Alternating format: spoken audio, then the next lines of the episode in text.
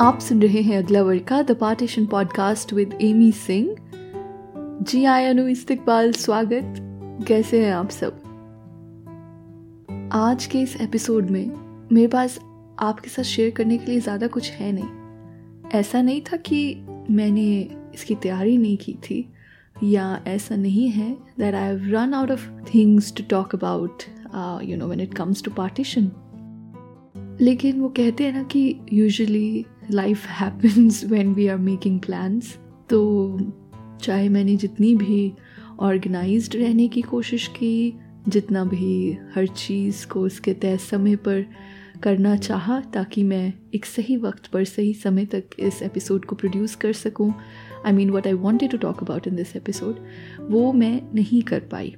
और फिर मैं सारा दिन बड़ी परेशान रही कि, उफ़ this episode is not going to come out and this episode is not happening and maybe there will be no episode at all.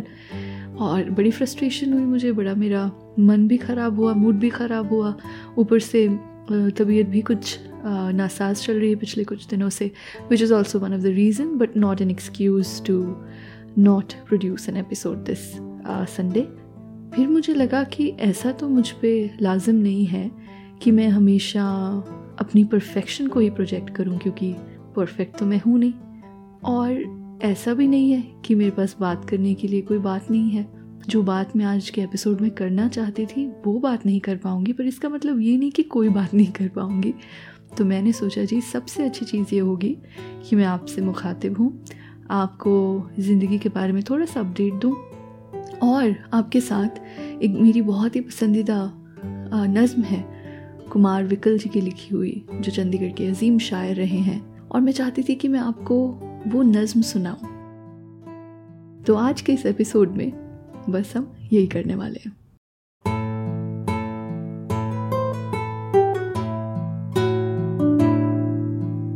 So dear listeners the update is that I am going to be in Bangalore on third and fourth of December at the Bangalore literature festival जो कि the Lalit Ashok में हो रहा है, जिसमें सबसे special बात यह है that I will be reciting dark to Lahore and we will be writing letters to Lahore so अगर आप बैंगलोर में रहते हैं, आप मुझसे मिलना चाहते हैं और आप मेरे साथ मिलकर लाहौर के नाम, कुछ मोहब्बत के, अमन के, दोस्ती के ख़त लिखना चाहते हैं so please treat this as an open invitation from my side and I would love to see you there Bangalore के बाद उससे अगले हफ़्ते मैं दिल्ली लिटरेचर फेस्टिवल में हूँ जो कि 10 और 11 दिसंबर को दिल्ली में इंडियन हैबिटेट सेंटर में हो रहा है। और अब ये दरख्वास्त मेरे दिल्ली में रहने वाले दोस्तों से है कि आप वहाँ पर आएँ और मेरे साथ मिलकर डाक लिखें लाहौर के नाम।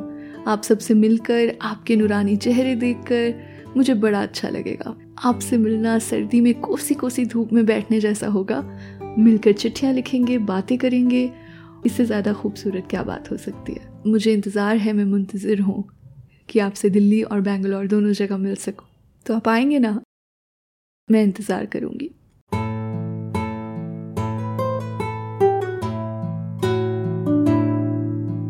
और जो नज़्म मैं आज आपके साथ शेयर करने वाली हूँ, इसका उनवान है स्मृति और सुगंध के बीच। कितना सुखद लगता है दफ्तर की फाइलों से लड़ते हुए अचानक पोठोहार के जंगली फूलों को याद करना, जैसे बचपन की स्मृतियों को सूंघना, स्कूल की आखिरी घंटी का इंतज़ार करना, खेतों में तीतर बटेरों को पकड़ना, बेरियों पर चढ़ना, उतरना, तोतों की तरह खट्टे मीठे बेरों को चखना, बरीमाम के मेले से लौट रहे गबरू जवानों की लोकतानों को सुनना और बहुत दूर दूर तक उनकी कराचियों के पीछे भागना। बूढ़ी सकीना की मुर्गियों के अंडे चुराना। और आधी रात तक कब्रिस्तान में जग्गा डाकू के किस्से सुनना सुनाना। और उन परियों की कल्पना करना, जो हमारे एक जमाती की माँ के गोरे चिट्ठे हाथ पाँव में रात चुपके से मेहंदी लगा जाती थी। उस जमाती के घर के नित नए बहानों से चक्कर लगाना और उस मेहंदी की महक को अपनी किताब में बंद कर अपने घरों में ले आना। कितना सुखद लगता था तब अपने घर की दीवारों को इस तरह की कल्पनाओं से महकाना। कितना अच्छा लगता है अब स्मृति और सुगंध को समानार्थक शब्द समझना। दुखद लगता है बस स्मृति और सुगंध के बीच सन सैतालीस का आ जाना। और तब आग नाम से जुड़ी हर चीज़ से घबराना। मैं जब भी इस नज़म को पढ़ती हूँ, मेरे अपने मन में बहुत सारी मेमोरीज़ जो हैं वो आ जाती हैं मेरे अपने बचपन की और मेरे नानू के बचपन की भी, जिनमें वो लाहौर का ज़िक्र करते थे, लाहौर की गलियों में घूमने का ज़िक्र करते थे। कितनी अजीब चीज़ होती है ना ये यादें? आपकी अपनी हो या आपने सुनी हो, आपके साथ रह जाती हैं। और अपना असर वक्त पे वक्त दिखाती रहती हैं। आपको ये नज़म कैसी लगी? क्या इस नज़म का आपके दिल पर, मन पर कुछ असर हुआ? अगर आप ये मेरे साथ शेयर करना चाहेंगे तो मुझे बहुत अच्छा लगेगा। You can write to me आप मुझे ये लिख कर बता सकते हैं इंस्टाग्राम डीएम कर सकते हैं। My handle is Amy Singh writes या फिर आप अगला Varkha the partition podcast search करेंगे तो उसका हैंडल भी आपको इंस्टाग्राम पे मिल जाएगा। I most active on Instagram not so much active on Facebook and Twitter but trying to work on that पर सोशल मीडिया और मैं बड़ी मुश्किल से ही साथ साथ चल पाते हैं। इसके अलावा अपनी खैरियत भी बताइए। अगर आप चाहते हैं कि मैं आने वाले एपिसोड्स में कुछ खास बात पे बात करूँ, उसकी फरमाइश करके भेजिए।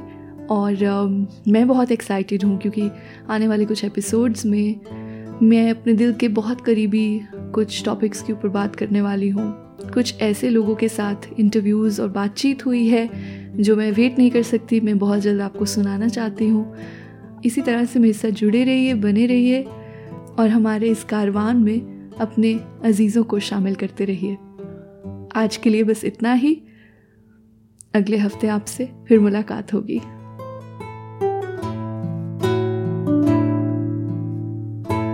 आप सुन रहे थे अगला वर्ग का the partition podcast with Amy Singh ये वो जगह है, वो खिड़की है, जहाँ अपने अपनों से मिलते हैं, जहाँ सरहदें सराब होती हैं, जहाँ नई उम्मीद के नए पुल बनाए जाते हैं, जहाँ किताबे इश्क का अगला वर्का खोला जाता है।